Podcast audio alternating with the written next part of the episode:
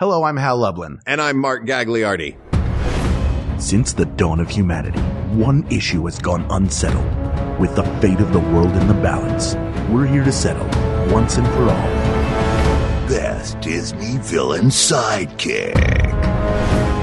That's right. Don't worry, everyone.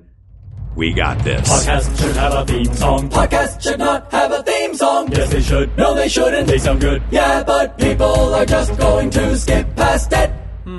You know what? You're right. We got this. There it is. Ooh, people of the world, I don't know if you realized that that was not Hal. Oh yeah. you Right can tell there. something seemed a little bit sharper, didn't it? a little bit richer. That was the voice dandy of Hollywood and our dear friend, Darin De Paul. Thanks for coming on the show, my man. It is my pleasure. This show has been such a bright light during this time of distance that I, I'm so thrilled to be here. My wife and I, of course, are devoted listeners.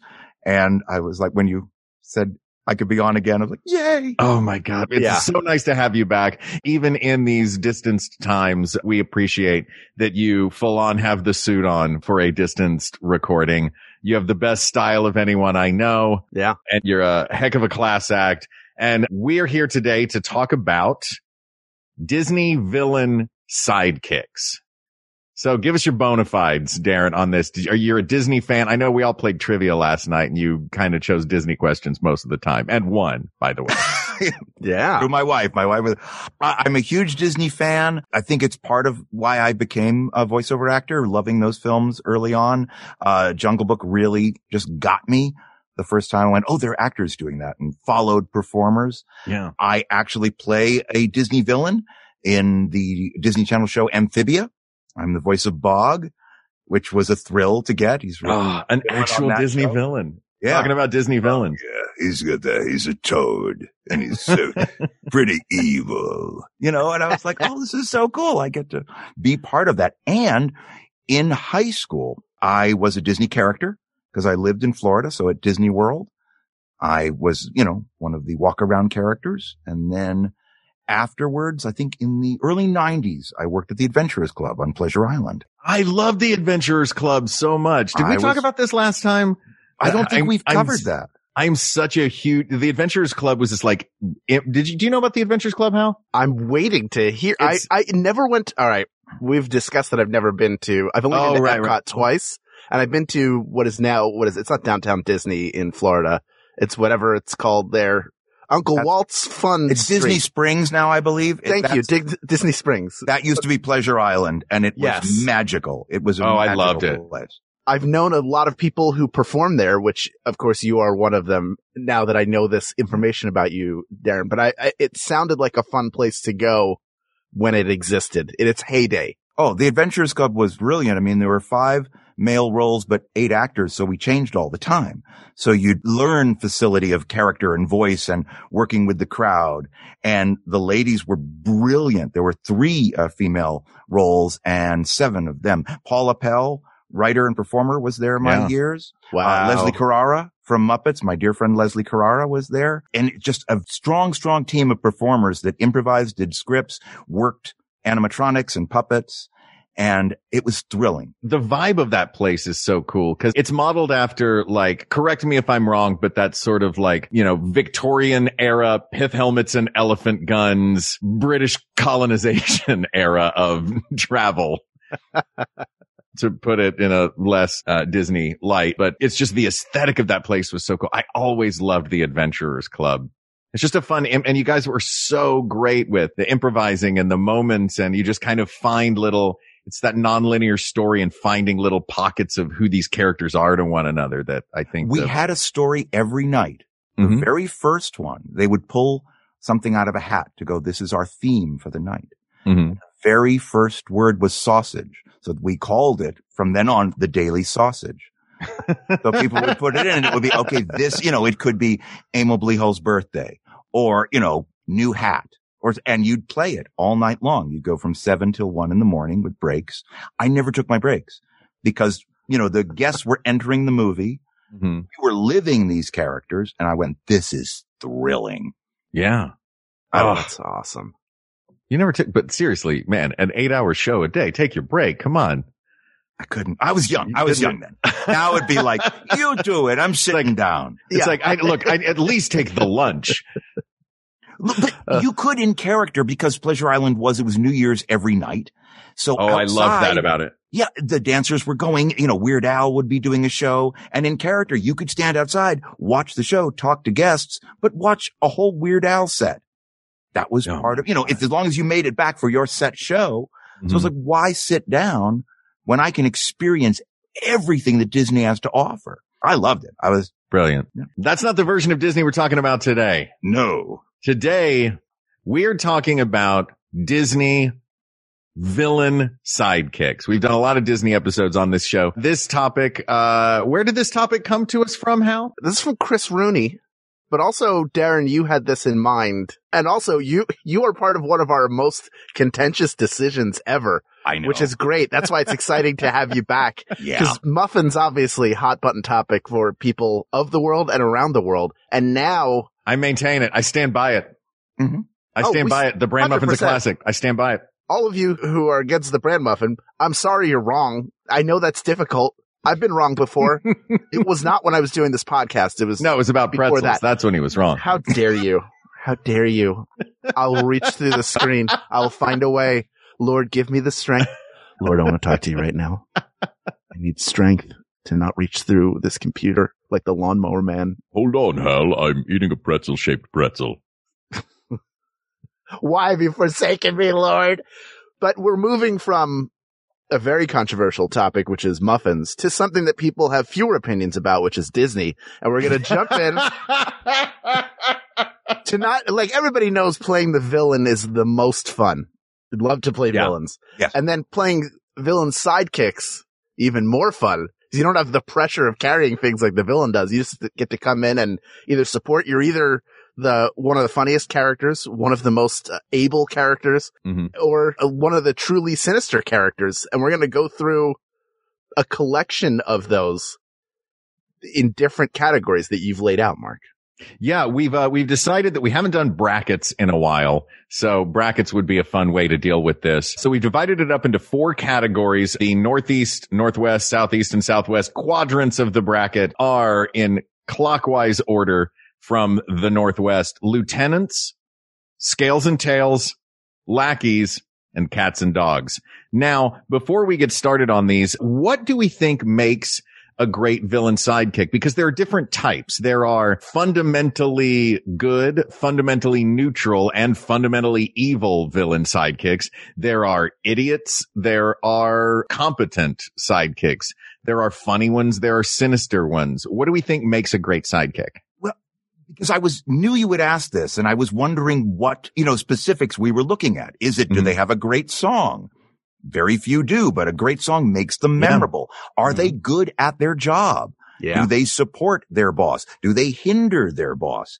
Is it just that it makes your heart happy when you think of them? Because a lot of the sidekicks do that.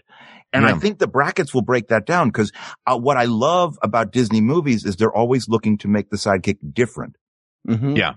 It's like you'll, you know, yeah, early on you might find that they're all kind of a cookie cutter in, in a lot of ways. Mhm. But as we get on there, it's like, how do we make this one unique? What do we find in the heart of this character? And I love that. It's also interesting that some of these sidekicks, if you took them away from their villain and just analyzed who they were, they're not villainous at all. They're Yeah. super loyal. One of the characters that I would put near the top if we were not doing a bracket is one that I think falls in that category where he's not inherently evil, but he's a great sidekick Mm-hmm. and he helps facilitate not only keeping his boss alive, but helping him do evil stuff. Then there are others who are very well known and are part of a great song, but I don't think pass the muster because at the end of the day, they're not of great consequence to the plot of the movie. And I mm. think you want the sidekick. I think another thing to look at is, does the sidekick have some significant effect in one way or another on the plot of the movie where they, where they feel essential? Usually it feels like that winds up being the sidekicks that are maybe neutral, not evil or good, but loyal and neutral whose loyalty in the end is upended. You know what I mean? Those are the ones that seem to turn the plot more often in my Yeah. estimation. Because there's some scary ones. There's some flat out, you know, they went. Oh, yeah. you know, and you're going, I don't know if any of those will make the list, but I'm interested to see, you know, what's going into the finals. There's also a subcategory of this, and there aren't many Mm-hmm. that fit this category, but there are some where they're almost mini bosses. If you look at it like a video game and your main Mhm. villain is your Bowser, King Koopa, or whatever, but then you have these mini villains that you face along the way. So they are sidekicks in Mm-hmm. that they are second in command or just lower level, but they also work as their own villain. There, there are a couple that, including one that will be in this first bracket. Mark, you want to break down that bracket for us? Let's break Also, down and the one bracket. more thing before Oh, we bracket break. What before we're we break a bracket, isn't it because we are all voiceover performers? Isn't it the performance as well? I think that's a big Yes. part of it. Yeah. That's a huge Absolutely. Okay, Mark, break those brackets. All right, we're going to start in the Northwest bracket with lieutenants. These are all humans who are a second in command or, you know, second in status, not necessarily command because there are a couple on here that are not necessarily military or otherwise. And here is the breakdown of this bracket. From Snow White, we have the Huntsman versus from Robin Hood, the Sheriff of Nottingham. We also have from Pocahontas Wiggins versus from the Rescuers, Mr. Snoops. We have from The Incredibles, Mirage versus from The Emperor's New Groove, Kronk. And finally, family edition, we have the Tremaine sisters from Cinderella versus Edgar from the Aristocats. Which matchup would you like to start with, gentlemen? What are you thinking? Where Darin, you're the in? guest. Dive in. Uh, let's go to the Huntsman and the Sheriff of Nottingham. Since Great. the Huntsman is one of the first sidekicks in the Pantheon. Yeah. The first Yeah. of the feature length films. I also thought it was funny that in trying to match these up, I saw that the primary photo that we have or drawing we have of the huntsman is identical. They're in the standing in the exact same pose. The Yeah. sheriff of Nottingham and uh, the huntsman. This one to me doesn't, this one feels like kind of a no brainer though. I shouldn't say that because maybe I'm way off, but the what are sheriff you of calling Nottingham me is- that I have no brain there, Mark Gagliardi? and you nailed it on the head, my friend. The Yes, Sheriff of Nottingham did. is one of the great Disney seconds. Yeah. The Huntsman, I don't even remember what he sounds like. I know that he, Hi, I'm the huntsman. what, do you- Hi, it's Snow White. What are you doing out here? I'm what did you call him? Uh, thumbs on horses? He's like Where's the OG thumb on a thumb on a horse? I'm another thumb. I'm a bad thumb. the good thumb's coming for you. Time to go sleepy. Oops, shouldn't have said that. Bye. My god. But yeah, the Sheriff of Nottingham and Robin Hood is such a, and why he has a southern accent in the middle of Nottingham. And when he goes to the, the home of the poor and he just relishes in taking the last of their coins, mm-hmm. like he's just, he walks silly. He looks like, you know, he, he's kind of this big, what kind of animal is he? Is he also a bear?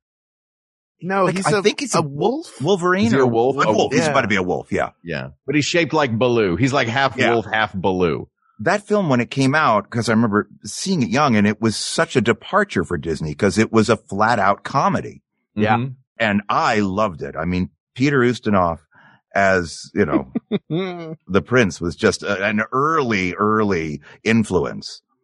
Oh, Yeah. he's so like, stop hissing in my ear. Oh. and you're like, oh, that laugh is so great. Too. yeah. Oh, and that he's teamed up with, yeah, Nutsy, you go and fire an arrow. You know, we'll see who's going to win this competition. Oh, Oh, it's fantastic. And he's also one of those, Nottingham is one of those mini bosses where he is, Yeah. not only is he clearly a lieutenant, but he also works as his own villain. He's sort of, he's the real arch rival Yeah. as opposed to the puppet master in Robin Hood. He's the muscle in a lot of ways. Yeah. Yeah. All right, so that was uh, that was uh, easy. The sheriff of Nottingham. Let's Yeah. move on to Wiggins from Pocahontas versus Snoops from The Rescuers. Thoughts, gentlemen? Wiggins gets extra points because the villain in Pocahontas, voiced by David Ogden Stiers, Yeah, Wiggins voiced by David Ogden Stiers. and they have conversations with one another in the movie, which is impressive. but not a memorable sidekick. Yeah. Just really like he doesn't have a mean bone in his body. No. That's what's kind of fun about him though, Yeah. is he's the sidekick to this terrible gold hungry villain. And he's just this sweet kid, but also not that bright is Mr. Snoops Oh. from the rescuers, who's just kind of like he feel, you know what he feels like to me? He feels like the cycle of violence. Madame Medusa is just terribly mean to him. So he is just terribly mean to children. You know what I mean? He's like, he feels like the most spineless Wayne Knight character. And he was Joe Flynn, who voiced him, was such Mm-hmm. a big part of the Disney stable, the live action stable that when he did the voice, it was just, it was heaven. It was wonderful. Yeah. So how do we use the criteria that we have to pick between these two? He's not evil. I mean, he's like Yeah. Wiggins isn't evil. No. Snoops isn't particularly loyal. By the end of the rescuers, he's chasing down Madame Medusa for a shotgun. But isn't that another hallmark of villain sidekicks is that that relationship is either ride or die or very tenuous. It's a relationship of convenience that the greatest lieutenants of evil will try to usurp their boss at some point. It's the Sith. You kill your Yeah. master, Yeah. then you become the master. That's true. That's how you ascend the food chain of villainy. Yeah. And Wiggins would never do that. He right. was That's true. Wiggins is not, he's a sidekick, but this category is villain sidekick. villains. Yeah, he's not a villain sidekick. He's just a lackey. But he does have one of the great lines, uh, his last line after Ratcliffe has been taken away is he, he says, "Ah, funny, he came so highly recommended, which I think is such a great line for a sidekick to end with. Um, but this one I think definitely goes to Snoops. Just a, Yep. Let's go to Mirage versus Kronk. This is this is a tough one. Yeah. Patrick I- Warburton. Uh, it- Kronk. It's a brilliant, brilliant character. I mean, I, I would say Yeah. hands down, Mirage, one of the few ladies Yes. as, Yeah. as a sidekick, a great femme fatale, brilliant, Yeah. cunning. Yeah. in a brilliant movie. Mm-hmm. but I would say Kronk takes it for sheer the newness of the character, the lovability of the character. Uh, he does advance the plot. Oh yeah. I just think it's a great performance. And what do you guys think? I, I think Kronk is, Kronk's the only one of these that has his own sequel. Yeah. Like he got his own spin-off sequel. Kronk has Yeah. miniature, he has a devil and an angel on his shoulder who are like sub, sub sidekicks. He's funny. He's, I mean, I got to work with Craig Sobel, who was the director of The Emperor's New Groove. uh huh. and just hearing how his mind, also with Chicken Little, a movie I, I love, and just hearing how he treats each character. It's so special. And he, and a very different kind of voiceover director than I'm used to. He loves the, um, uh, why? Instead of a clean why. He's like, no, Yeah. talk that way and they stutter and add more life to it. And it made the readings that much more, they, they popped, they came to life. It was such a joy to work with him. His knowledge of timing and, and I think you can see that in Mhm. The Emperor's New Groove. And Kronk just is such a special, special character. Oh yeah. Do you prefer a group read or a solo read, or do you do many? I know now it's you don't do many at all of the group reads, obviously. I, I did one on Zoom for a commercial. It was a disaster. The Source Connect was dropping out for everyone at all times, Oh god. but we got through it. I used to love doing it as a group and there, there's still a joy to it, hmm but I like being alone. I, I think there's more focus. Right on. I, you know, I, I would love to do more group reads. I did one with Andrea Romano. Legend. Yes. Oh, it was, it was thrilling. Yeah, she's the greatest. Yeah. And it, it- with Eric Bauza was there and DiMaggio and Laraine Newman, um, for Puss in Boots. And I was Oh, just like, this team. I love this because you get to feed off of everyone's energy and hear their timing. hmm And Ms. Romano works so fast. Yeah. that I, you, you were about to turn the page and it's just, let's move on. And you're like, well, I have to keep the page up in the air because it will make noise if I put it down and they're rolling. I'm like holding my page. Oh my god. but it was so, so exciting. So that group I adored, but you know, being alone and focusing gets the job done quickly too. Yeah, I get, I get that. Yeah, you're definitely in and out more in those. Like, Yeah. I guess I haven't done as many. It's like I long to do what you guys did with Thrilling Adventure Hour because it truly is an ensemble and you're working and you're playing off each other and you know each other's timing and it's, you know each other's rhythms. But I would say a lot of these performances are solo performances on the sidekick. Yeah. Yes. Yeah, it seems like like you always the BTS you always see of these is you know a solo person in a studio. Though I don't know if that comes from the nature of it being so many big stars doing them now. You know. Yeah. It, it Uh, became Patrick that is way. always in demand. Yeah. I, Yeah. I remember for a Venture Brothers session, he was coming in after me, but also getting ready to go to like Canada to film something. So he was just always like, all right, I'm going to come to the entire season now. And he just would walk, he walked in and he's Knocks out a like, season of television. super nice guy. I mean, you remember when he would do thrilling Oh yeah. that he's like the ultimate suburban dad. He's like, yeah, we got the pool cleaned up so all the kids can come over. Like he just wants to have the kids. That's like his life revolves around his family. Just a, a great guy, but super like busy and gets stuff done quick. And you're, it is faster. You can do like two, three episodes of a show in two hours. If Yeah. you're doing it by yourself, a group record, while it's great for those dynamics, it takes longer. Sometimes you're quick, but somebody else is stumbling or playing around and it's Oh, fun yeah, to watch. I- like I love to see everybody's process, but Mhm. also there is a lot of sitting and waiting around. When I worked on the DreamWorks show Three Below and Wizards, Mhm. we would do like four or five episodes. Cause Yep. it's just like, here's your session. We got to go. Yeah. And it was like, got it. That's that episode done. You're gone. You're gone. You're, you know, you know, it's thrilling. I like it because it's like, well, make a choice, make a bold choice. Yeah. Like all of these characters, they're bold choices in all the performances. The best and of the them design. are. Yeah. Yeah. The design, I, you know, design should also be in here Yeah. about how they look and go. Kronk's a perfect example with his giant shoulders and his teeny little waist. Like he's just this, like if you designed what a meathead or, you know, on the surface, a meathead henchman would look like in that Incan style of that movie, he would be shaped like that. So we're saying it's Kronk We're saying that, it's right? wrong. All right. Yeah. Uh, moving on saying, now. uh, Elizabeth Peña, you have great performance in a wonderful film. Yes. I had forgotten for some reason I was placing her in Incredibles 2, just looking at the picture. Mhm. But I know that's a different, a whole different thing. It is a really good character. The fact that I couldn't remember it, I haven't seen The Emperor's New Groove. And I Mhm. know looking at that, I know that's Patrick Burton. I know the character's Kronk. That character He's in is the pop culture. transcended. Yeah. And that Yeah. counts for something. I would recommend seeing it after uh, hearing one of your episodes. I went to see Princess and the Frog.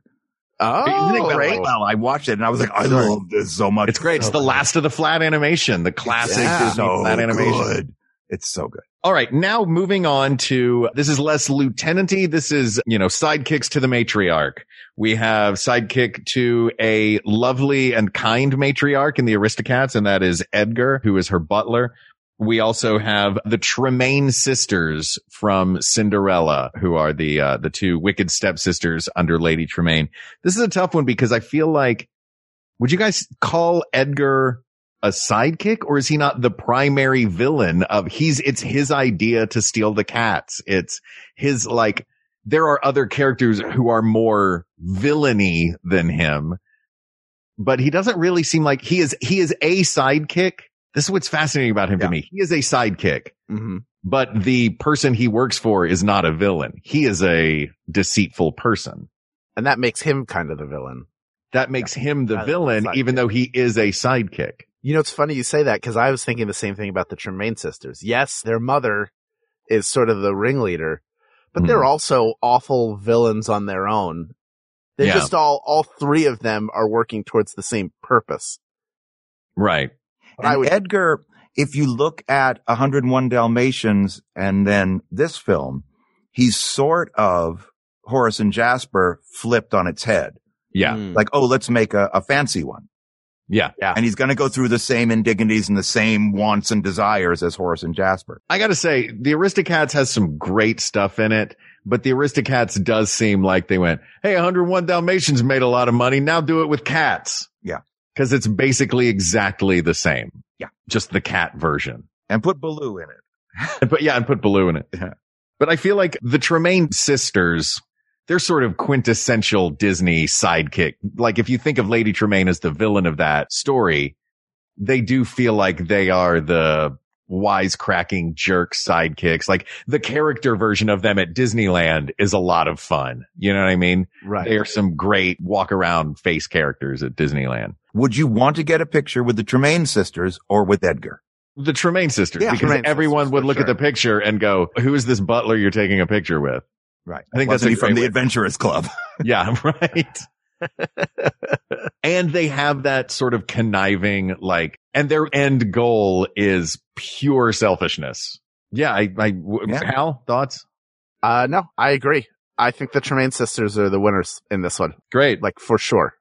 All right. So we have a final four in the Northwestern bracket. That is the Sheriff of Nottingham is going to battle Kronk. We ha- do you want to, by the way, do you want to clear out the brackets down to one each and then move on to the next bracket? Or do you want to get down to just do the first, do you want to do a first round of 32? I think we should just finish the bracket. I think we, cause once we started one, it's easier to. Yeah. we might as well. So let's, we'll work backwards then. Right now we have the Tremaine sisters versus Snoops from the Rescuers. Tremaine sisters are Yep. more iconic. Yeah, they're they are iconic Disney Yeah. villains. I Yeah. think that's Yeah. And as much fun as the sheriff of Nottingham is, and how villainous he is, Kronk is undeniable. I think. Now wait a minute there, Mark Gagliardi. You kicking me out of my bracket. How dare you, Mark? It's so cold. Kicking you out. Oh. Don't worry, we're gonna get to hear more Peter Ustinov later because Sir Hiss shows up on this. Oh. too. So have we made a decision? So it's, It seems like Kronk has, has taken, or is it Kronk Yeah. against the Tremaine sisters? I think at Kronk this point it's Tremaine Kronk sisters. against the Tremaine sisters, and I think Kronk may go all the way in this one. He really, he is the only one who has his own movie.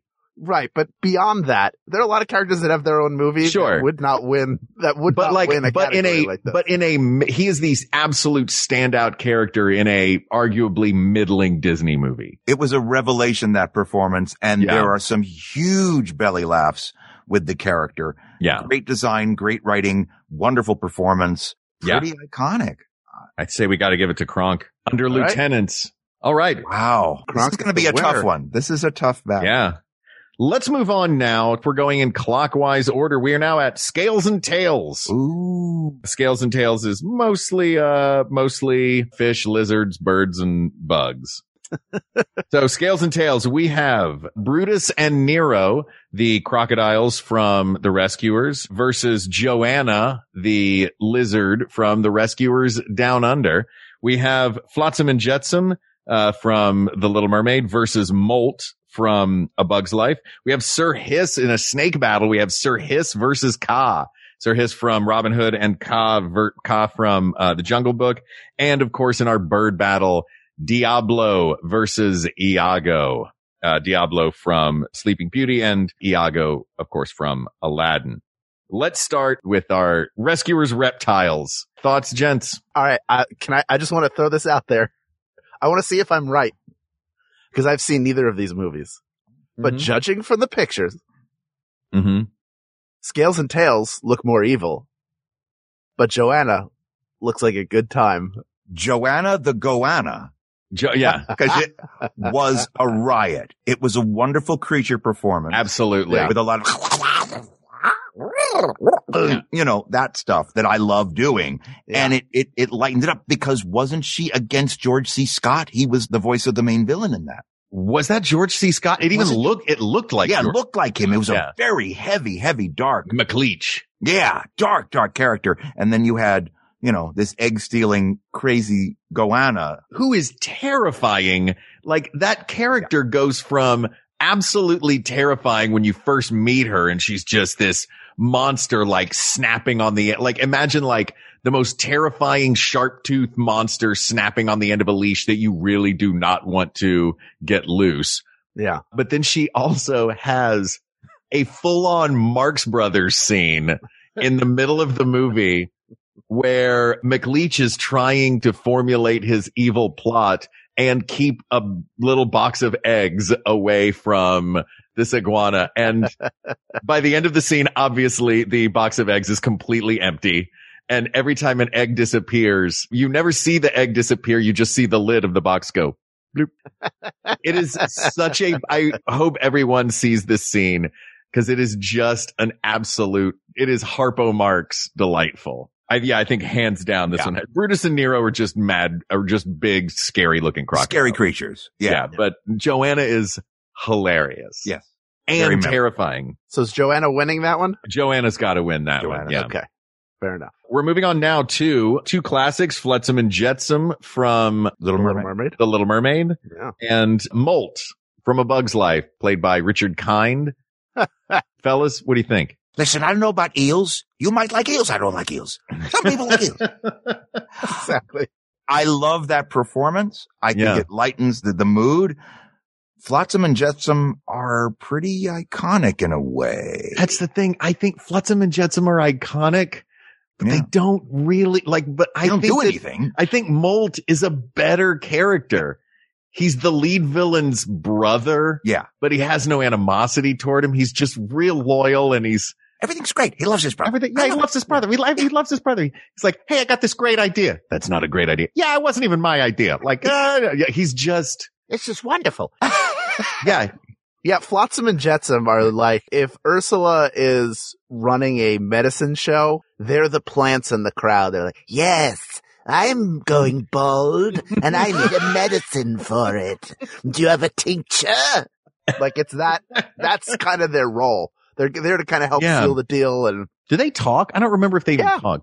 They yeah, they're both played by Paddi Edwards. So they sound like what I just did. Exactly. you go. Don't Yeah. look it up. No, and I'm No, we have to it. pick at the end of this. We have to pick who we'd want to play, who we'd want to voice. Ooh. Oh yeah. That would be I like this game too. interesting. So we are going with Molt, are we?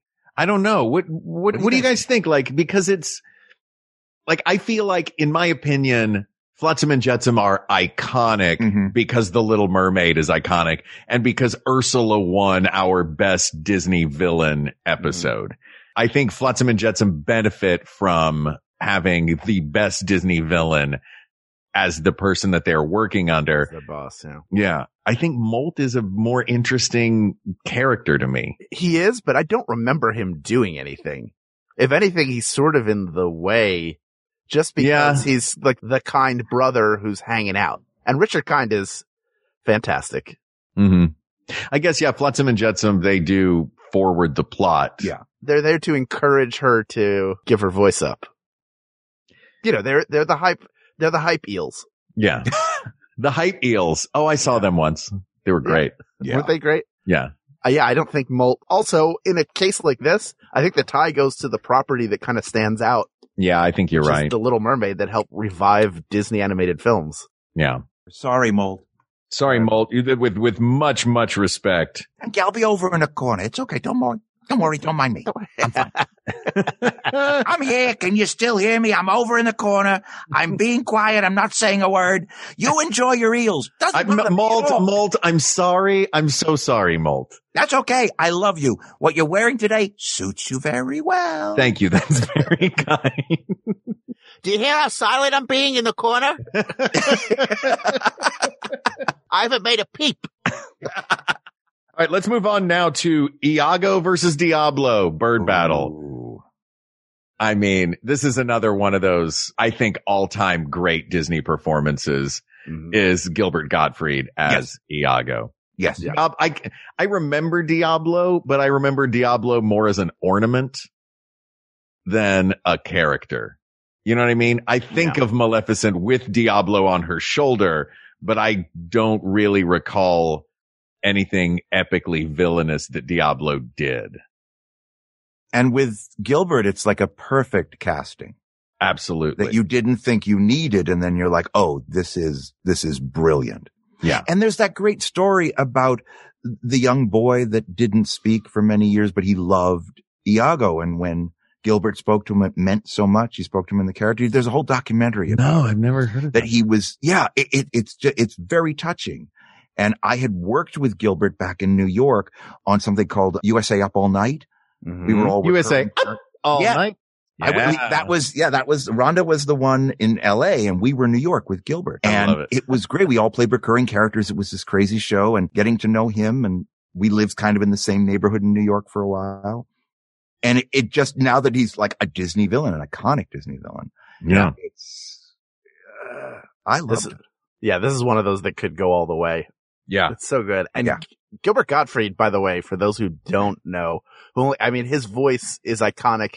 His voice is iconic in and of itself, but he is a fantastic, uh, mimic. He has a Yeah. bit in his stand up that is Jerry Seinfeld and David Brenner having a conversation, Oh. which feels like it was written just for me. When he would- Yeah, you ever notice how uh, people are, why do people, and you're, yeah, Jones. You ever comb your hair? You ever comb your hair? Why do people comb their hair? That was him. His voice, his regular. I mean, I don't know if this is giving secrets away, but you know, he's not always like this.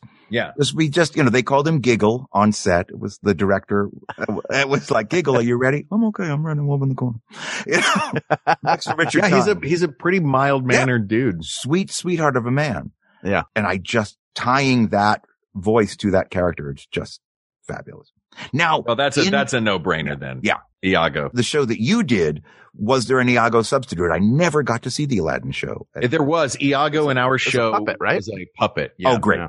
It was so it was a, a performer who uh, was wearing sort of like what you would imagine a sidekick to Jafar to look like, Mhm. you know, sort of red and black with a turban. But he had this beautiful Iago puppet. And I, being a lazy person, when I went to audition for Aladdin, I auditioned to play Iago and not the genie because Iago did not have to put on makeup and did not have to be on stage for as long.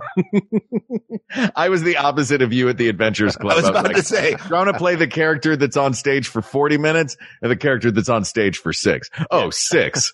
Let's do that version. you did a show and took no breaks. Mark did a show in between his breaks. yeah. I'm so Sorry, guys, crazy. I got I got to go take a show right now. there was a production. Uh, one of the last things I did in New York, there's a musical of It's a Wonderful Life and I played Clarence. And cool. we had to put it up in a week. It was really, really quick. And I'm a big fan of Cirque and everything. And I love when characters watch. And I went on the first day, I said, Hey, I know this story is being told for Clarence. Can I always be on stage watching unobtrusively for a two and a half hour musical, except when he's acting? I will sit and give focus and energy so that when my head turns and tilts a little, that means something. I love the discipline of that. I'm a crazy person. Wow. You know, you're a disciplined actor. Yeah. Yeah, I was like the stage pictures because it was a thrust stage, and I'm like, oh, this is gonna be so cool. Oh, and you know, I I love stuff like that because again, it gives you something like we're doing with the Disney villain, something you didn't mm-hmm. expect. How do we not just say this is a production of It's a Wonderful Life? This is our production instead of you know this is our sidekick villain. What are we gonna make him that just makes people go, wow? Do you remember that? And that Yeah. Can I ask you though? Come on. There had to be at least one performance where you were like, man, I really have to pee. This was a terrible idea. You learn. Well, sometimes you do. You're sitting and you're like, I can't breathe here because this is a very, very heavy scene Yeah. and I'm giving focus and energy. Okay. Concentrate, concentrate, concentrate. And soon it'll be over and you'll do your little song, you know, because it. Claire's had a lovely little song Love and it. some great stuff. Uh, let's talk about snakes. We have Sir Let's talk about Hiss, snakes, babe. baby. Huh. Uh, we have Sir Hiss from Robin Hood. Told you, Hmm. I told you we'd get more Peter Ustinov and Kaa from Jungle Book. Now, Kaa not necessarily introduced as a sidekick, but works alongside Shere Khan and is clearly of lower status than him. Cause one of the dangers of the jungle. Yes. Yeah, exactly. Sir Hiss, straight up sidekick to the hilarious King John in Robin Hood and much, the much put upon sidekick who could forward the plot and could help King John, but King John refuses to listen to him. And a great performance by Terry Thomas, who had Yeah. the gap in his teeth and they put it in the snake. Is Terry Thomas would lisp a little when he spoke because he was. oh, I didn't know that. That was they. I love that they. Uh, it was they based it upon him, yeah. You know, Yeah. it was so wonderful when when it came out. I, I just remember being in the theater and people just laughing so much and enjoying this film. There is a moment that I will cherish, and I can't remember. There's a young turtle in Mhm. it, one of the three kids. Yeah, I love them. That they get And- when they knock the the arrow into Marian's yard. Well, but yeah, and, but later on when there's the, the, the competition and Mhm. all the archers are introduced and an older turtle came out and the younger turtle, they cut to him and he goes, Yay, dad. The audience erupted, erupted in laughter. And I remember that day forever of going, Oh, it was just beautiful. Oh, that movie that film, really yeah. fun. Yeah. Do we think that Kaa counts as a sidekick? Hal, thoughts? I think Kaa's an underboss. I love Kaa. Mm-hmm. The Jungle Book occupies a special place in my heart, not only because I love the movie, but one of the first voice matches that I ever did was George Sanders as Shere Khan.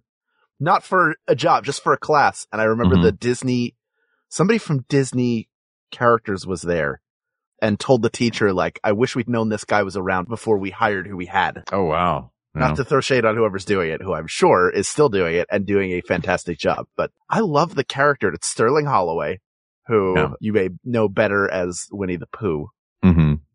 But him It is doing evil is fun. Yeah. It was so, and the song is great. The, yeah, he's got a great song. Yeah. And not once in the film as an evil snake does he go, Oh, bother. He never says Right? or think, think, think. Yeah. Uh, but Kaa for so many, and a lot of Kaa's animation was kind of moved into Sir Hiss. Oh, yeah. Sir Hiss just feels like the same actor. This was his next movie that he did. Yeah. You know what I mean? A like that, snake that snake, that snake. Yeah. Like they use a different voice every time, but that snake went and became Mr. Hit or uh, Sir Hiss. But yeah, I feel like Kaa is the superior character. Is he enough of a sidekick to put him through? I would argue yes, because he's such an iconic character and he has that song. But Sir Hiss is all the stuff we were talking about before. Loyal to his master. He coddles his master. He's, he's snarky and mean to those who come into King John's tent, including Robin and Little John when they're trying that he's the one that sees that they're trying to dupe the king. He tries to be a good minion, whereas Yeah. Kaa doesn't seem like he works for anybody but Kaa. Yeah. He teams, it feels like, like him with Shere Khan feels, feels more like a status mismatched team up than an actual sidekick. Because yeah, uh, Shere Khan does not need Kaa in any way except for information. Right. Whereas Sir Hiss is a total flunky and, you know, where, you know, Prince John doesn't want to do anything. He'll have Right. his minions do it. Yeah, I guess it's not even really It's a, a team up. It's just Kaa, Yeah. it's just Shere Khan Yeah. threatening Kaa. Yeah. Yeah. This is a tough one because Yeah. Ooh. it's a slippery one.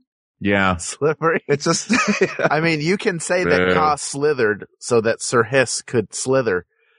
I think that I think Ah, st- staying true to the idea of a Mhm. sidekick, an actual sidekick, Sir Hiss fits the bill, and Mm. I don't think Kaa does. I think Kaa's Kaa gets in trouble for try- Kaa would have eaten. Kaa wasn't bringing Mowgli to Shere Khan. Kaa was going Yeah. to eat Mowgli as Yeah. a tasty meal because it's the jungle and everybody's out for themselves. so you're saying that snake was more of a sidekick than me? Oh no, I think the sheriff of Nottingham is back. He's upset. Sheriff, can you go stand with uh, Molt in the corner, please? I'm not making a noise. A single noise. I was so quiet. He's making a lot of noise. Don't Can you two- listen to him. Guys, That's we a good really, point. ha- I was making noise. we really have to get through this bracket, you two. Okay. You go do it. we'll just be over here quietly not talking like we do in Nottingham, you know, from Ingerland, Oh, where I am currently from. you sound it. Yeah. Uh, Yeah. I've always wanted to visit. Um, yeah, I think Sir Hiss is our winner Oh, All right. woo. of that So, matchup. so now we can do these final two matches here in the Northeast. Yes. Let's start with, uh, well, we'll go backwards again. Sir Hiss is now battling Iago, and I'm pretty sure he loses. yes. Yep. Yes. So we have Iago going through. We also have Flotsam and Jetsam versus Joanna. Uh, It's so hard because Flotsam and Jetsam are in, from such an iconic movie. Yeah. And we gave him a pass in the round of 32. Joanna's so fun. But will he beat Iago I don't think, honestly, I don't think either of them beat to Iago. take this bracket? Yeah. I, does Iago take this bracket? I think we can just go ahead Yeah. and say Iago takes this bracket. I think so. All right. Yeah. So we don't have to battle Joanna versus Flotsam and Jetsam. All right, let's move on to lackeys. Ooh. This is uh some humans, some uh demons, some goblins, some um animals maybe. No, no animals. But most of them are idiots. Actually, that's not true. We do have one animal who is not an idiot at all, but this is just general. This is sort of the catch-all, to be perfectly honest, of ones that did not fit any of the other three. Um, so we have LeFou from Beauty and the Beast versus Randall from Monsters Inc. We have Pain and Panic from Hercules versus Horace and Jasper from 101 Dalmatians. We have Smee from Peter Pan versus Fidget from The Great Mouse Detective. And we have Creeper from The Black Cauldron versus Doug Ramses from uh, Zootopia. Let's start with LeFou versus Randall. This to me seems like an interesting battle because they're both sidekicks, but the big difference between the two of them, or a big difference in their approach to being a sidekick is ambition.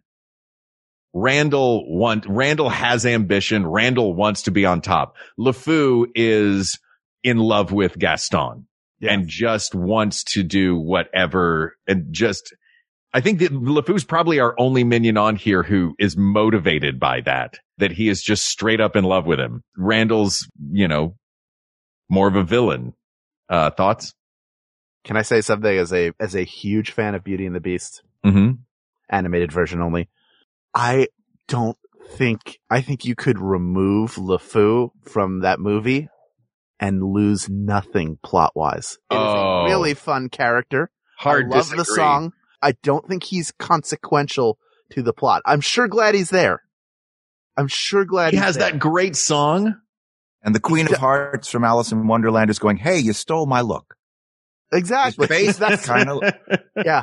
They are. Here's a story, since I, I'm old and I tell stories. When I was down at the Adventurers Club, they were going to have a man of the year for Michael Eisner in New York at the Mhm. Waldorf Astoria Ballroom.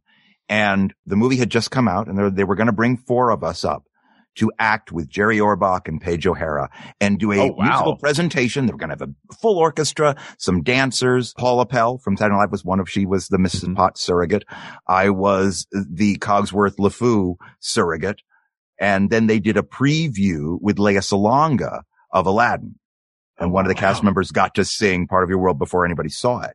And it was that night when Dick Ebersol was in the audience and he was talking to Michael Eisner. We were all backstage and Jerry Orbach, I got to sing, be our guest with Jerry Orbach. And uh, Dick Ebersol said, you know, this would be a great Broadway musical. And I was standing right there and I went, that must have been the night that Look the at that. went, wow. you You, know, watched, you watched that tree get You watched it planted. It was so cool to see that happen. And, and I'm very, you know, I love that film. I think that film just did such great stuff. And that role is a really good one. I think it's wonderful. Yeah. And I think However, that plot wise, you're Yeah. right that it, he doesn't do a ton for the plot right. except enable. He enables Gaston's like that entire song, Gaston is him puffing up a dude whose ego is already puffed up and puffing him up beyond like when he's in a sad moment. It Yeah. could have, it, I could argue that it did move the plot forward because Gaston could have stopped right there and just wallowed in his misery. He even says at the beginning of that song, nothing helps. And then LeFou builds him back up, makes him back into this cocky monster that he winds up being for the rest of the movie. I don't know. I, I, I can't imagine eliminating LeFou right now for Randall. Randall is fun. Randall's a good villain, but and important think- to this plot he is important. is both physically Yes. and Yeah. mentally active in the movie and the sequel Monsters University where you get the great Yeah. uh where you Yeah. learn Where you learn that he was a squinting all the nerdy kid. Yeah. and it- yeah because he took his glasses off which is such a great It's a great design. Yeah. It's a great performance. But guys, it's Um, LeFou. It is the, it is one of the quintessential Disney villain sidekicks. that's right. where I'm, Mm. I'm thinking. I mean, does, he does what a sidekick is supposed to do. Yeah. He's there. He's loyal. He supports the villain's plan. He takes part in it, even though it gets really scary. Yeah. What do we think? I think LeFou has to at least, if look, if we can get Flotsam and Jetsam out of the round of 32 just on the strength of the movie alone, then we can definitely get LeFou out of the round of 32. They didn't have What to face thoughts, off against Hal? Randall. That's the What's that? problem. They didn't have to face off against Randall. Randall is, look, Randall's a lot a of fun. superior character. No, but they faced off against Molt, who I think is a superior character. Thank you for remembering me. Oh, you're, you're welcome, Molt. The problem was nobody remembers my movie. Molt's new groove. I wish they did. If they didn't have that land at Disney, which is kaput now, Oh no, I'm so sorry. I'm gonna fade away like my character from Inside Out. I'm gonna be gone. Oh, But I'll be in the oh. corner. I don't want to bother anybody. Oh, way to make it sad. You're doing great work. I say LeFou has to go through. I would go with Randall. You cast the deciding vote, Darin. I will go along. We will each go along Oh. with whatever you choose. Oh, oh. Putting you on. Do you want to go with the iconic early. Disney villain I- sidekick? My thing is, is I'm going to go with LeFou because I think he, he, he ch- ticks all the boxes. And LeFou Randall is. seems more like a main adversary in a lot of ways. Yeah. That's fair. That's fair. That's I'm a better- sorry you know to the people of the world. They're going to go, you know, we didn't forgive you for saying the truth about brand muffins, which is proven and it's science. But, uh, That is science. now- yeah, I mean, science. come on. And that, and you do bring up a great point. I do think Randall is more the main villain. Yeah. He's not a sidekick. Yeah. Yeah. He's a, he's a That's- climber who turns out to be the ultimate villain of the thing. The other guy's just the corporate boss. Well, he's sort of behind the whole thing, but yes, Yeah. I agree. I, I think that is a well-made argument Okay. that I accept. Other than it's Beauty and the Beast. LeFou is great. He is great. I love LeFou. I was just saying, you could have had that song. That could have been "Women at the Bar" or "The Barkeep." Like that one outside of that. If that one song were not in the film, and I understand that we're taking away his major moment, he Mhm. does nothing else. There is a terrible else. moment in the musical where they needed to get from point A to point B, and it's just LeFou going la la la, and then Belle goes, "Hey, LeFou, have you seen Gaston? I think he's in the woods." La la la. That's the end of the scene. Yeah. It's just because they what needed they the wrote. curtain to close so that Right. something else could happen. That's what they wrote. You know, it's like ten writers went. What'll we? What'll he do? La la lee? La la lo? No, no, no. We can't go there. You know, maybe she'll ask him a question. How are you today? No, no, we don't have the time. You know, it's like you, it's a rich character that we could have had more from. Yeah. Yeah. and they went, ah, he's over there. That, that I'll, I'll never forgive you. Yeah. Fill him out a little, you know? Yeah. I only wish that they had had him on the fly system, and as soon as he said that, just taken off and flown out of the. Inexplicably. And then Yeah. the rest of the play, you're like, guys, does anyone else know that LeFou can fly? I don't understand. Is he, did he, is it LeFou turn off the dark? What is Oh, I know I've told this story on the show before about when I saw Spider-Man turn off the dark, right? I went to go see it. I sat in the back row uh, with my roommate and friend Katie. She was sitting next to me and there was a scene where Arachne and Peter Parker like she raises him up and they're like doing this floaty spinny dance together. And we noticed that their floaty spinning started to get a little faster and they got a little closer together. And I feel on my knee this like smack, smack, like, oh, here it comes, here it comes. And then of course the two of them just went and like their cables just twirled up. The house lights came on and we sat there for about 20 minutes while Spider-Man and Arachne just dangled from a rope on the ceiling, which felt like going to a hockey game and getting to see a fight. like you want, that's what you want. If you went to see Spider-Man turn off the dark, you wanted to see some of the crazy. And I'm glad nobody got hurt. It was just Right. two people.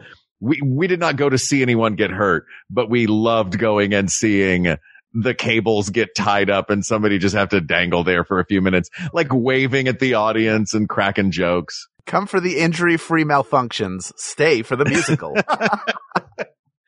Uh, that's what the poster said.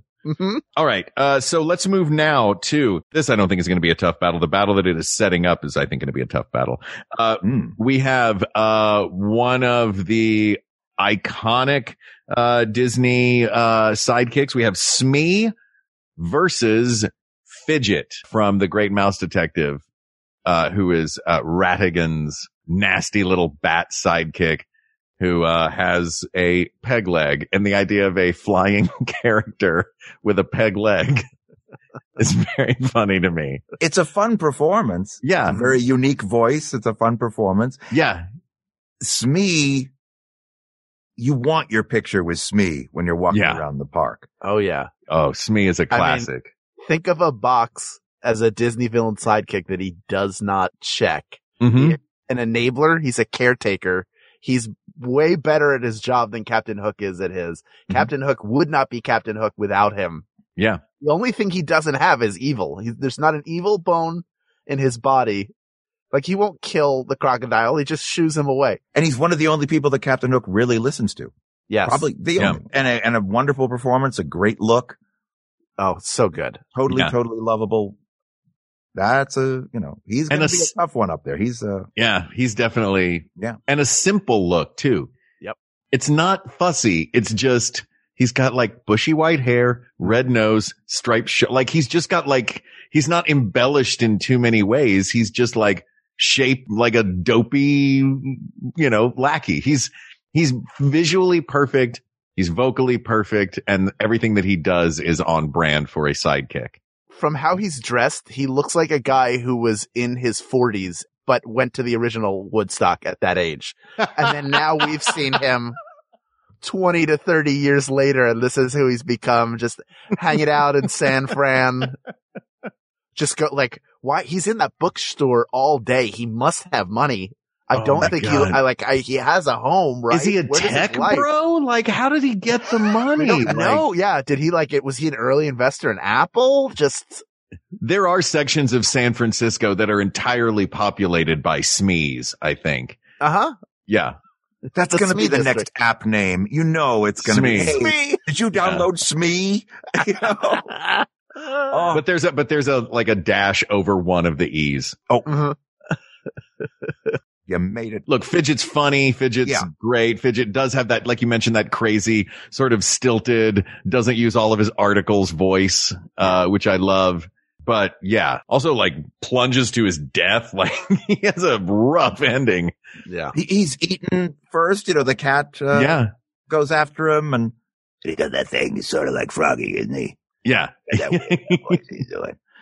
it's, it's a unique performance, but it cannot It's go not against Smee. Smee It's not Smee. oh, All right, let's go now to Creeper from the Black Cauldron versus Doug. For those who don't remember, Creeper in the Black Cauldron is uh pretty similar to Fidget. He's kind of he's a little grumpy Goblin. little goblin with uh with a frequently uh lazy eye who gets beat up. He's the second in command, but gets beaten up not only by his first in command, the main villain, but also from all of the other minions. They're like, this guy is second in command, but he's tiny. So they, you know, pick on him too versus Doug from Zootopia, uh, who is the kind of slacker, stonery, but super terrifyingly adept at his job, maker of the poison that turns the animals wild. So he not only mixes it, but he snipers it. Uh, he's a fun juxtaposition, I think, of like his hands are doing something very technical and terrifying, but his voice is kind of doing this like, you know, just slow, lazy stoner thing. What do you guys think? Doug is very memorable. The movie is wonderful. Yes. Black Cauldron was a big misfire, Mhm. sadly. Yeah. Um, it was ambitious and, and, you know, it was almost like a D and D type, you know, style film. Let's, let's explore that era. And it just didn't work for some reason or another. Yeah. Yeah. Um, but Doug is pretty scary. Yeah. Doug's ter- like, Doug is a real villain, like, like in his coldness. Yeah. He's completely without emotion. I think that that Zootopia is one of the best movies Disney's made in the last 30 years. Yeah. And I think that it, because it's not a musical and because it feels, it almost feels like it, it should have been made by Pixar. And I know at that point, Lasseter was sort of uh, a voice in the Disney animation department and they were sort of taking their cue. They'd already acquired and integrated Pixar Mm-hmm. but it is it's super woke. It has a really strong, like a really great and strong message behind it. All the performances are fantastic. The animation is great. There's just there's just not a misstep in the whole thing, and it and it sad to me how lost it feels in the shuffle of other movies. Like Frozen's very good. I like Frozen. I liked Frozen 2 fine. Mhm. I really like the, the Wreck It Ralph movies, but I think Zootopia is sort of like the crown jewel that nobody talks about. Yeah, I can see that. Do you think it's because it's not a musical? Because it feels like a Pixar movie? Like it's like sort of, it doesn't know who its parents are? Like it's a Disney movie that's not a musical and it's a Pixar movie that's not Pixar? I think it's a hard movie to market to families.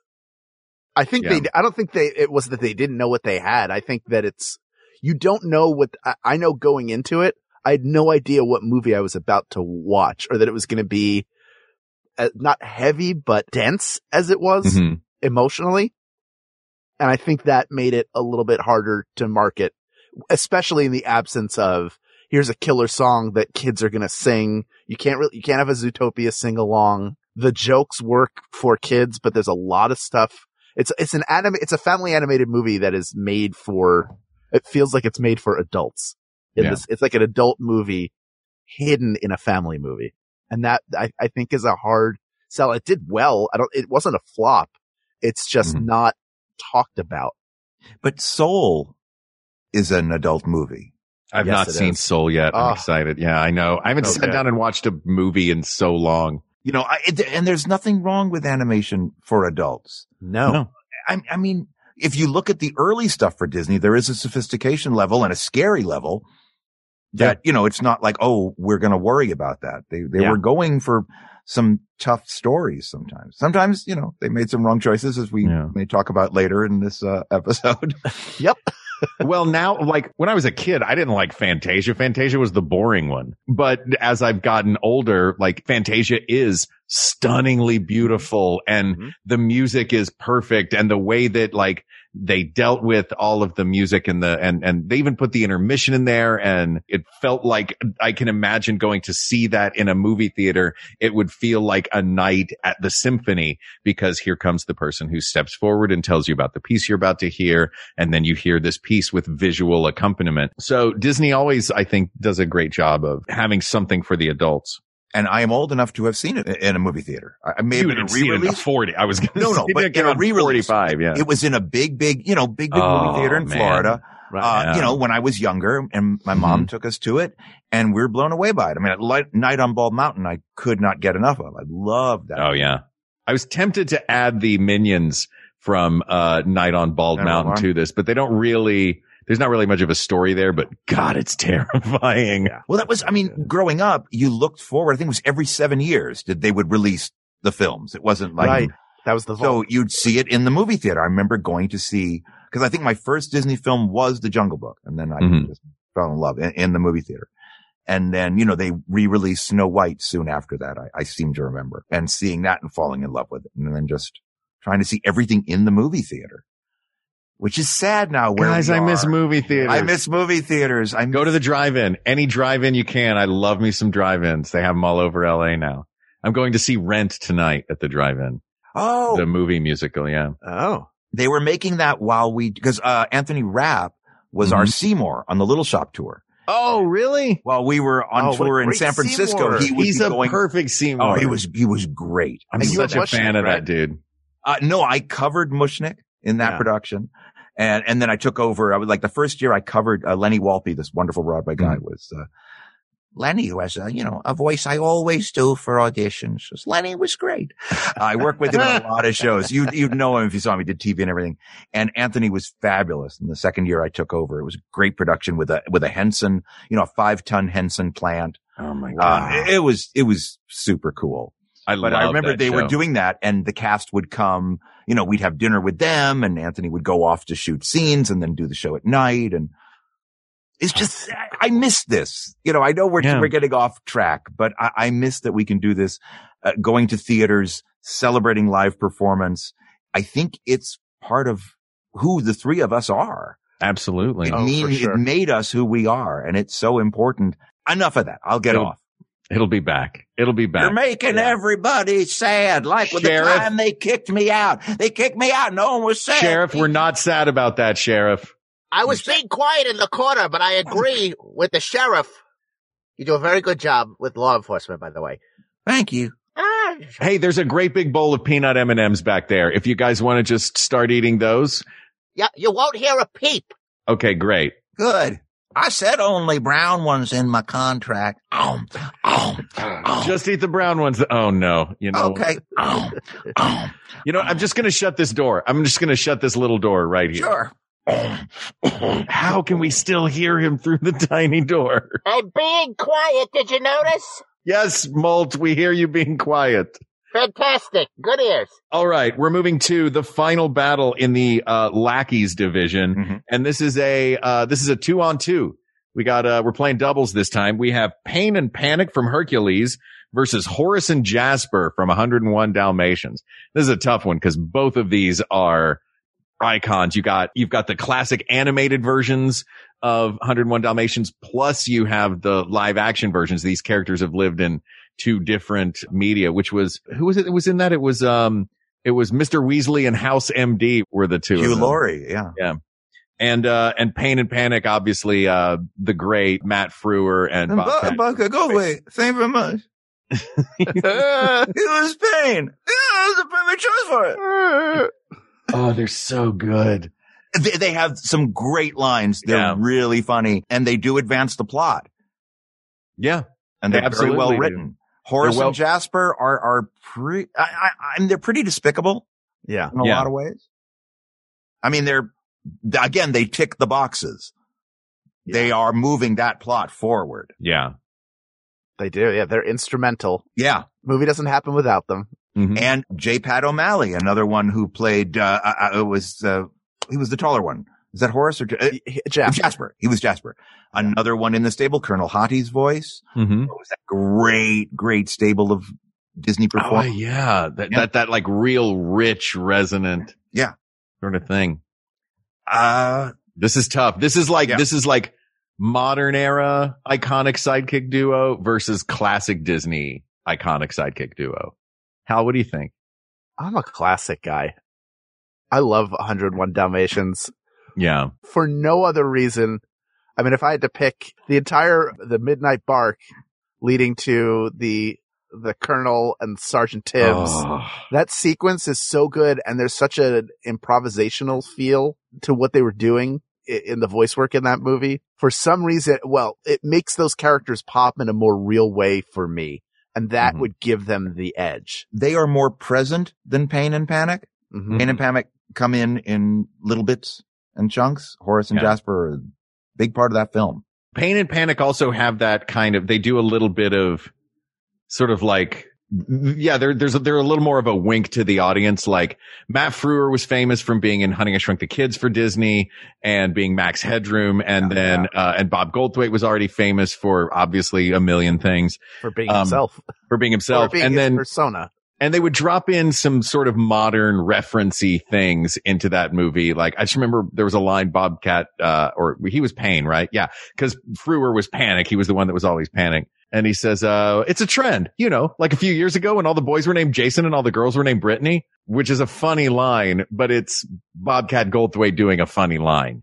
Right. Horace and Jasper are iconic classic Disney characters that are in that. Yeah. I feel like they have to, uh, have to be- I, I'm, yeah, I think it's. Oh, if you only know Bobcat Goldthwait as the screamy guy from either Hercules or the Police Academy movies, which really like helped make him famous, and his stand up was that for a very long Yeah. time. Mhm. Get a copy of One Crazy Summer and listen to the commentary track with Savage Steve Holland, and and he's on it as well, and it's just him not putting on the voice, and his mind works so fast, and he is so funny. It's Yeah. just a great like forum to hear his mind at work and how fast he is. He's while watching that brilliantly, movie. brilliantly talented comedian. He's comedian. gone on to write and direct a, a bunch of stuff. yeah.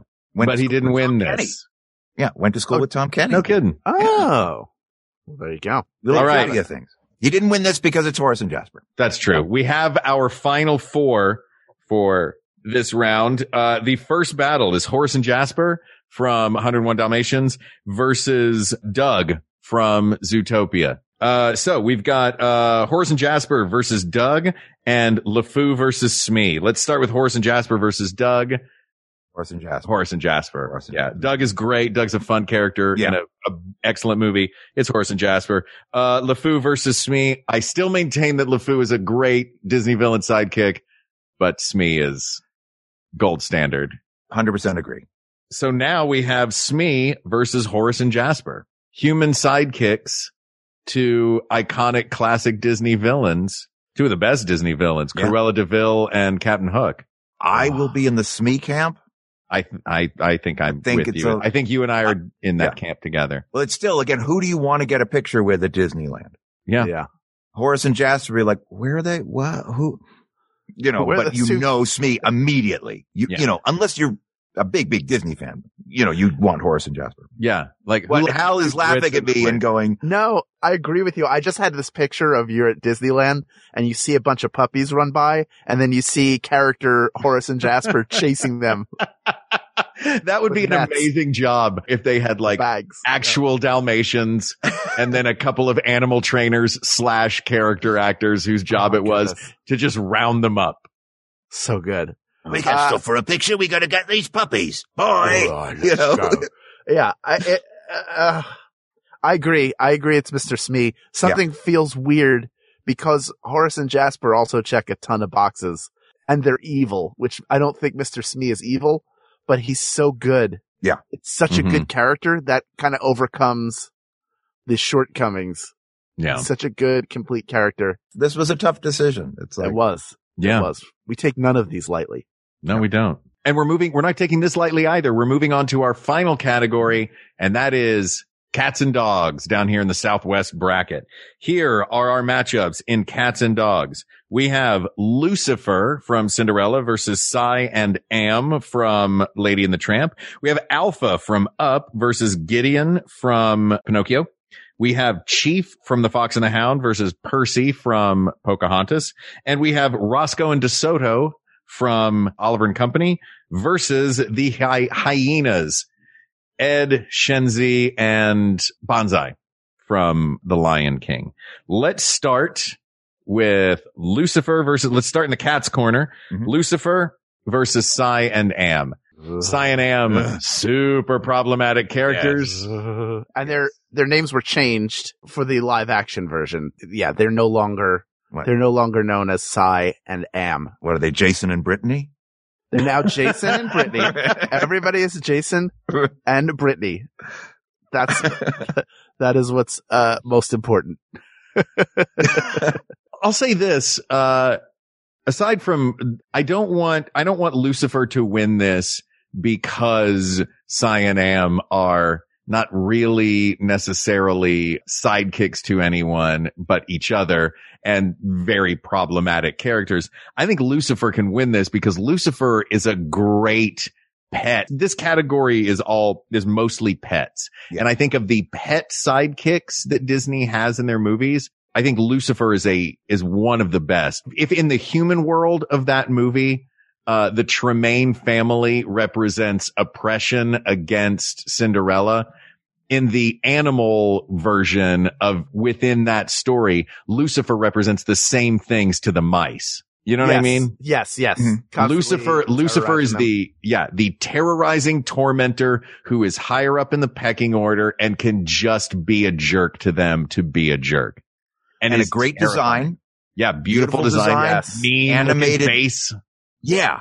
Yeah. Just the way he moved in the anime, just really, really wonderful. Yeah. yeah, By the way, Lucifer's an ju- awesome character. just to put a footnote on this, Mm-hmm. the live action version of Lady of the Tramp, the characters are changed to Devon and Rex, and the number is changed from the Siamese cat song to a jazz number called What a Shame. It's very good. Great. The live action is very, very good. My dad uh, has two Devon Rexes at home, so I have to now see that. They are the ugliest cats, but the smartest and the sweetest, which I Yeah. kind of love about them. Couple Rex cats. Yeah. All right. So this is definitely Lucifer coming out of that corner. Yes. Yes. Yes. we can jump over now to let's do uh Chief from Fox and the Hound versus Percy from Pocahontas. I have no prejudices in this one. I have no dog in this fight. Now, who voiced Chief? Let me just ask from a distance. I'm in the other room with the I. I I hear you over there. I I was really hoping that those peanut M and M's would just remain in your mouth and Oh, they're gone. They've been the gone. whole bowl. Yeah. Not, not just the Boy, brown ones? no, you were hungry. ain't- Did you find out about Chief? Yeah, who who did his voice then? I'm pretty sure it was the same person that did the sheriff of Nottingham's voice. Is that true?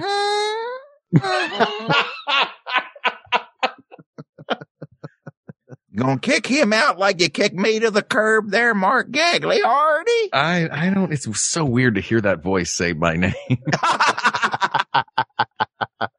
That's my entire job. yeah. it's so weird to hear that Oh voice God. Yeah. say my name. Uh, what do you guys think? I think Yeah, it's. This is a hard one because they're, they're, you know, the Fox and the Hound is, is, I loved it when it was out, but I can't Mhm. remember a minute of it. Well, it's, Yep. it's tough and it's sad. And I'll say this, I'll say that, um, Percy from Pocahontas is hundred percent in the mold of Lucifer Yes. from Cinderella. Yes. Chief is, while he is a sidekick because he's a, you know, the, the hunter's dog, that makes him a sidekick, but he really is, you know, he's got, he's a richer character. He's a father figure to Copper in the movie. It's him breaking his leg that leads Copper to, uh, want to go against Todd. It's the fact that by the end of the movie, Chief has sort of made his peace with the fact that Todd and Copper are friends. Like, he's less a sidekick and more just a character, just like a, like an interesting character from a novel. Whereas Percy is this, you know, foofy little fastidious pug. I honestly, I don't think either one of them is going to beat, uh, Lucifer in this battle. Cause they're, not well, I mean, well, Chief forwards the plot. He does definitely Yeah. forward the plot. Percy is, Percy is, uh, decoration. Yeah. Right. Yeah. Percy is decoration and something for Wiggins to do Yeah. is to clean Percy. We're going to go with Chief on this. We're going, I think Chief is a, Yeah. yeah, I think Chief's this a is great a choice. bizarre bracket. It is a bizarre. Well, it's, you know why? Because all the characters are so different. It's just that they're all dogs and cats. Yeah. Sure. You throw a wolf in there, I would have won. Uh, but I'll put Chief in there. I think Chief. All right. So let's move now to Alpha from Up versus Gideon from Pinocchio. Gideon sort of established this genre of character. Cause Pinocchio was what the second movie that came out and Snow White only had the huntsman as, as a henchman.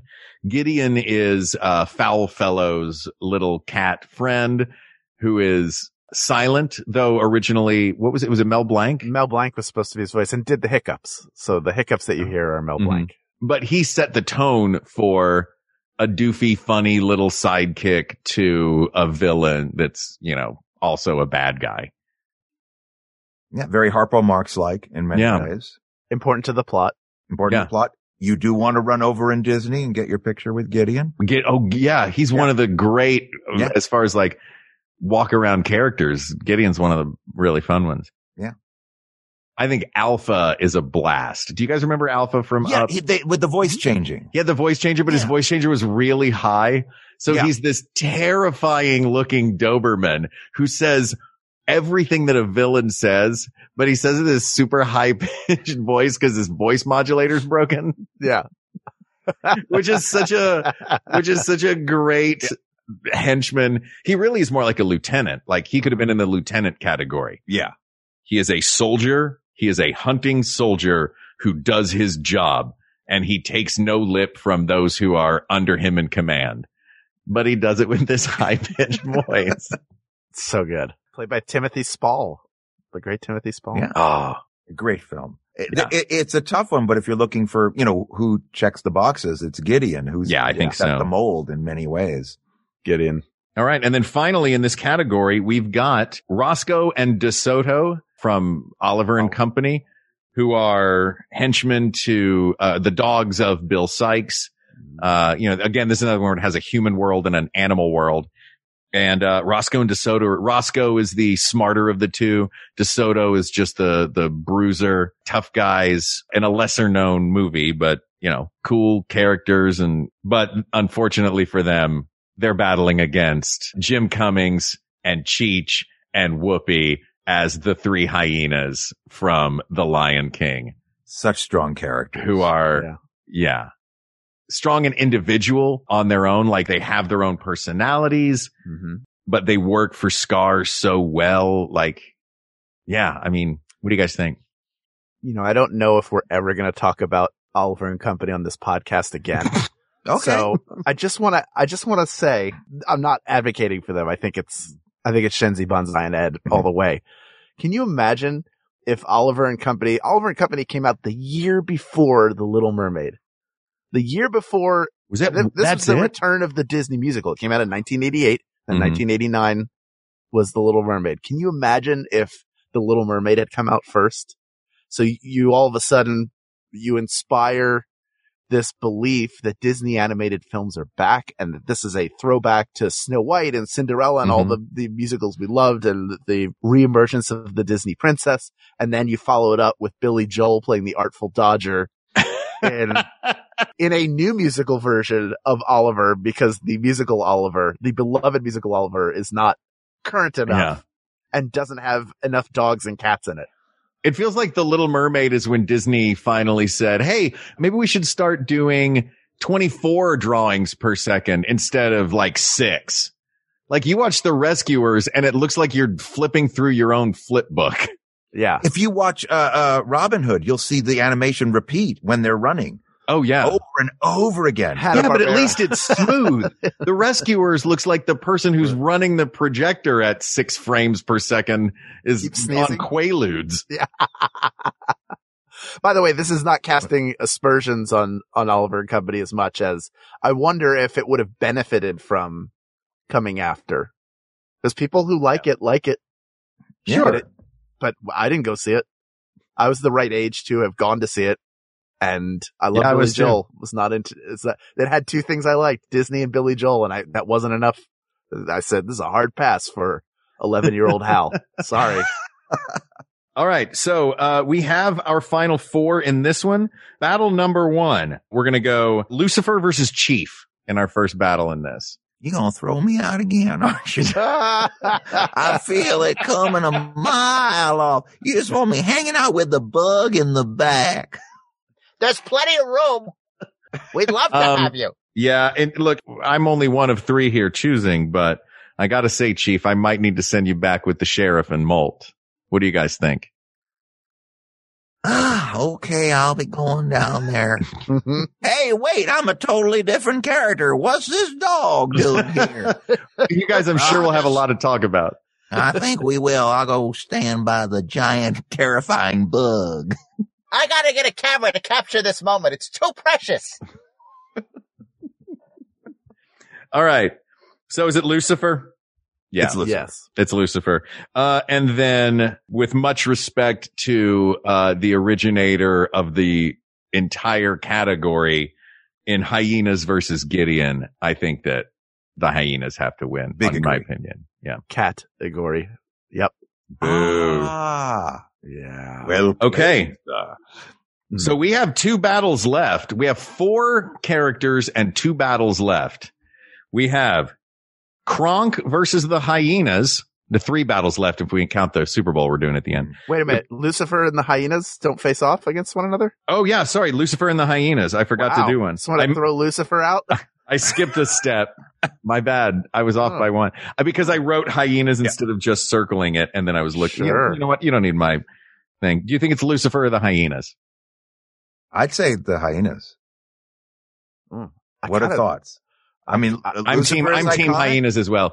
Lucifer is iconic. Does Yeah. not benefit from voice performances, which we talked about. They're about. richer characters. I mean, he does a lot with without mm. saying anything. Right. Lucifer does a, a lot, but those those three characters are they're such a big part of that film. Yeah. yeah, right. you I- could take Lucifer out and you wouldn't miss much. Like you were, you know, the hyenas are such a huge part of Yeah. Lion King. Yeah, I think I, the hyenas win. And now we're going to take a break.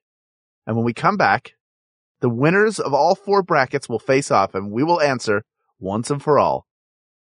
Who is? Best Disney villain sidekick. Ooh. That isn't me. We'll right back. Say it again. Welcome back to Fireside Chat on KMAX. With me in studio to take your calls is the dopest duo on the West Coast, Oliver Wang and Morgan Rhodes. Go ahead, caller. Hey, uh, I'm looking for a music podcast that's insightful and thoughtful, but like also helps me discover artists and albums that I've never heard of. Yeah, man. Sounds like you need to listen to Heat Rocks every week. Myself and I'm Morgan Rhodes and my co-host here, Oliver Wang, talk to influential guests about a canonical album that has changed their lives. Guests like Moby, Open Mike Eagle, talk about albums by Prince, Joni Mitchell, and so much more. Yo, what's that show called again? Heat Rocks deep dives into hot records. Every Thursday on Maximum Fun. Hey, I'm Janet Varney, host of the JV Club podcast. Ah, high school. Was it a time of adventure, romance, and discovery? Class of 95! We did it! Or a time of angst, disappointment, and confusion? We're all tied together by four years of trauma at this place, but enjoy adulthood, I guess. The truth is, it was both. So join me on the JV Club podcast, where I invite some great friends like Kristen Bell, Angela Kinsey, Oscar Nunez, Neil Patrick Harris, and Keegan Michael Key to talk about high school, the good, the bad, and everything in between. My teenage mood swings are getting harder to manage. The JV Club. Find it on Maximum Fun. And we're back. All right, fellas, it's time for our final. Uh, we've got three matches left. We're into on the day, uh, that the NFL is actually in there. We're at the same point right now that the NFC and the AFC are having their championships to determine the Super Bowl. We are having our championships to determine our Super Bowl. And the first championship match is on the west side. North, we have Kronk and south, we have the Hyenas. Kronk versus Hyenas. Go. I'm Team Kronk. Yeah, I'm Team Kronk too. Kronk it is. I feel like that's, he's so fun. The hyenas are great, but Team Kronk, Kronk wins. And on the other side, on the east, this boy that we took the break maybe 10 seconds before the end of the episode. Well, that just means we can do so much more Right? improvisation. That's right. that The audience will love. you were tired of the muffin episode. Oh boy. Remember me? I'm back for the muffin episode, boy.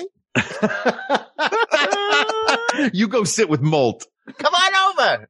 Oh, look at this. It's a muffin. Oh no! Oh no! The sheriff of Nottingham just ate a muffin. Well, that was A sentient muffin. I was chief doing that. Can't you tell the Oh. difference, Mark Gagliardi? Oh, I'm terribly sorry. All right. Now we have in our battle in the East, we have Iago versus Smee. Oh. I'm going to, I'm going to throw out a thought here because these are two very evenly matched classic, iconic Disney villain sidekicks. I think the absence of malice takes Smee down a notch, perhaps enough to put Iago over the edge in this one because Iago is a nasty bird. You know what I mean? Yeah. That truly is villainous. Yeah. Smee Yeah. is a sweetheart. Yeah. He's on the wrong side, but he's a sweetheart. Yeah. Wow. and Iago is more that. of a partner too. He's Yeah. a partner Mhm. villain. He's got a capable villain he's working with. He doesn't have to coddle. He's really doing bidding. He's really doing sidekicks work Mm-hmm. as opposed to Smee who keeps everything running, including Captain Hook himself. Smee is the, the, the absolute best enabler Yeah. Yeah. by making Captain Hook think he is the one that is actually in charge and doing things. hmm But I think the fact that Iago is just mean, which I kind of want my sidekick to be a little mean. Yeah. while not you know. being too scary. Yeah. We can Yeah. appeal to a lot of audiences Mm-hmm. in, in Yeah. that wonderful Disney way that we all cherish and love. Since He's the three of us beloved are- character. Yeah. Like truly a beloved character. Yeah. So are we taking Iago over Smee? Yeah. Yes. That, that is a move I didn't think would happen. And I'm I didn't either. But it is. That's Me really neither. cool. Yeah. And again, try to find that documentary about Gilbert Gottfried. Oh, I will. Yeah. Because that character moved, who is again a villainous, evil malcontent. He did something ultimately that brought good to this world. Yeah. To the real world. Yeah. To the real world. Yeah. Mm. Look at that. Who would have thought? oh no, he's here now too. Iago's here. We're just pimping out Darin De Paul to do. We look. It's rare that we get such a, a great voice master in here, so we are going to Yeah. pimp him out for. I no, I, I. I, you guys are equal. I mean, I love, well, again, I will talk about how much I love your work. I love this podcast. Seeing you on stage and hearing this podcast, you guys should be doing everything. Oh, you're the best. Well, You you guys know acting. You have such a love of this. This is why this discussion was so special to me. It's like, you know what goes into this. So if Yeah. given the chance, you would put your heart and soul and everything, you know, up in your brain and in your heart into a character because it matters. You know that some little kid might get that toy or someone might be moved by that performance. It's not just a sidekick. Yeah. It means something. And I know that in, you know, you guys bring that out in what you do. I'm terrible. I'm a big old mush, but yeah, Aw, I, I love this that. show Thank so you, much. Darin. That's so sweet. so sweet. It's true. I, I mean, sorry. and it means a lot coming from you. Amen. real- I'm just a truly. mouth stupid. That's all I am. That's on your business card. Yeah. Uh, yeah. Darin De Paul, God. mouth stupid. Mouth I love the mouth stupids. Equity and SAG. All right. So our final battle, the Super Bowl of Disney villain sidekicks. Ooh. This is tough. Is Kronk versus Iago. Now I will admit to Hmm. coming into this, Mm-hmm. I was like, oh, Kronk takes it all the way. mm-hmm. But again, we go back to the muffin episode. You give me these thoughts that are like a villainous sidekick. Kronk wasn't particularly mm-hmm. villainous. Great Right. written character, very rich character, wonderful performance. Iago's on the bad team Yeah. and yet in real life did some good. This character did good. This did- yeah. th- That's, this is tough because Kronk is a great character. Yeah. I I would say Kronk is a better character than Iago is. Iago is arguably a better sidekick than Yeah. Kronk is. Yeah. Let's look at all the factors that we talked about at the beginning. Okay. You've got some villainy. You've got the villainy angle versus the good person who is just working for a bad person. Right. Impact on the, The story. impact on the story. Both of them have that in great quantities. If you were at Disneyland, would you run to get a picture with Kronk or Iago? Iago. Are they? I- Iago. when you said that, I literally thought, "Can I go take a picture with Iago when I go Yeah. back to the park? Is he out there available?" And also, as far as with Iago, I think that with, with all the other things, they're so evenly matched. I think that we can take into account the production that they're from. And I think Aladdin is a better and more iconic movie than The Emperor's New Groove is. Kronk makes that movie. Kronk elevates that movie. I'll tell you what. I think I would take me, This this may be easily figured out through the transitive property. I would take Smee over Kronk Interesting. in that they're both not bad guys who Mhm. are working for bad guys. hmm So if Iago beats Smee, then Iago must also beat Kronk. I think that we're leaning toward, it sounds like we're all leaning towards Iago as the, as the ultimate, uh, victor of this battle with Kronk a very, very Yeah. tight second. Well, all of these characters are so rich and, and Mhm. so lovely. You know, the ones that, that have made it to the final brackets, we, I mean, these are, these are ingrained in our Yeah, brains. exactly. They're Yeah. so much a part of our lives. Again, you know, like Hal said, we can't wait to get back to Disney to have that joy and discover who might be out that day. Right. Will it that's always the fun. de That's the fun game. They have a Ratigan comes out every once in a while at Disneyland in California. I've never seen that. Yeah, Ratigan comes out sometimes. I did Pluto, uh, King Louis. You mean you're friends with? You were friends with? Yes. Yes. I was very good friends with, uh, Winnie the Pooh and Tweedledum and Tweedledee and Prince John. Cause I, I, I fought very hard to be friends with Prince John because I loved Oh, that. That's so good. That was my, was my little teenage Darin going. Unfortunately, Prince John would not let you do his laugh while you Oh. were being princess. when I was in Pluto, when I was in Pluto, cause the, the, I mean, friends of Pluto, the tongue comes out of the mouth Mhm. in, when it was, and people be like, Oh, Pluto, that's rude. That's where you saw. Roll it back up. and you're out in the middle of the park and sometimes going, I can't see any. Oh no. Huge pause. Kids, don't listen to this. Pretend I'm Iago and I'm the sidekick ruining everything. well, it sounds like That's like where this was headed. We were going to destroy childhood dreams. Hal, will you bring us home? People of the world, the rich history of Disney. We are not finished plumbing its depths. We've been there before. We'll go back again and twice on Sundays because we record two episodes on Sundays a lot of the time. In the world of villains, which we've already settled, there are great sidekicks, fantastic characters. Watch all of the films we've discussed and more.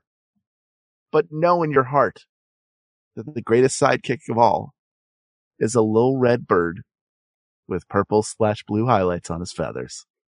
Assisting the nefarious Jafar, your best Disney villain sidekick is Iago, asked and answered.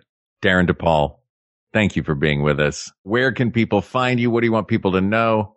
Oh, I love this show. I want them to know that. I, uh, this show I'm loves Darin- you, my friend. Oh, I, I, I'm Darin Paul on uh, Twitter and Instagram and everything. And I got some really cool projects coming up and we continue to do some, some really cool things. Uh, Overwatch is still doing stuff. We just had, uh, J. Jonah Jameson came back and uh, Yes. Spider-Man. And I keep thinking that you've got you've got great things, but you always work for companies that won't let you tell us what the great things you're working on are. Yeah, exactly.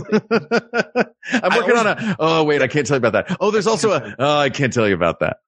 there's a couple big ones. that I can't wait to go. Oh, this is happening. Dude, that's so cool. I'm very, very lucky. Uh, uh, and again, I go back to showing up in LA and the second day walking into Meltdown Comics and running into Hal Lublin, who knew me, didn't know me from Adam, but gave me a big smile and said, hi, I'm Hal. And it was as if LA was welcoming me. Oh, And then you guys at Thrilling Adventure Hour made me feel that was a second home when I would come and watch that show. It, it was everything I love about theater. And when this podcast started from, you know, do you put ketchup on a hot dog? I listened for every episode Oh, and man. meant so much. So thank you, thank you, thank all of you and the people of the world because, you know, listening to Kate McManus on the other episode, the mailbag, I'm like, oh, I get to hear Kate. I'm one of you guys. I love this show and I'm so, so thrilled that I got to be part of it. I want to say so much. I have to take issue with you because you say hmm? you're lucky, but only if luck is, is opportunity meeting preparedness because you are prepared and one of, in addition to how nice you are, which anybody who's met you or Sergio in here will know, you are so talented that early on, Darin and I did a workshop together. And now For when I do workshops for Disney, now For when I do workshops, Darin is the person that the casting director who's running it will refer to as one of the greats because you are. You are fantastic and you deserve not only all the success you have, but many, many more successes, which we will not get to know about until those Thank you. Until, until they're released. I will, I will let you know. And I have to do that because I am the voice dandy of Hollywood. That's right. That's right. Oh, I have a pocket handkerchief. I've got my tie. I've got everything. You know, we're, we're in lockdown. But I was like, I dress up. This is what I do. I love it. Thank you guys. I love you. I adore you. We love you and we thank Love you so much, Darin. Uh, this topic is closed, but there are many more topics to discuss. So please reach out to us on Twitter or You can email us we got this podcast at gmail.com. I do check it. Also go to the Facebook group, facebook.com forward slash groups forward slash we got this podcast. Thank you to producer Ken Plume, researcher Kate McManus for putting together a fantastic reference sheet for us. Thank you also to graphic designer Uri Kelman and QA engineer Jen Alba. And thanks, of course, to our musicians, Jonathan Dinerstein and Mike Furman for our score and theme song, respectively. And thanks to you, the people of the world, for giving us a chance to sit down with the great Darin De Paul and talk about something that clearly we are all passionate about. You give us an opportunity to do this every week. We do not take that lightly. And we thank you, thank you, thank you. For Hal Lublin, I'm Mark Gagliardi. For Mark Gagliardi, I'm Hal Lublin and don't worry, everybody. We got this. We got this. You sure do drive a hard bargain.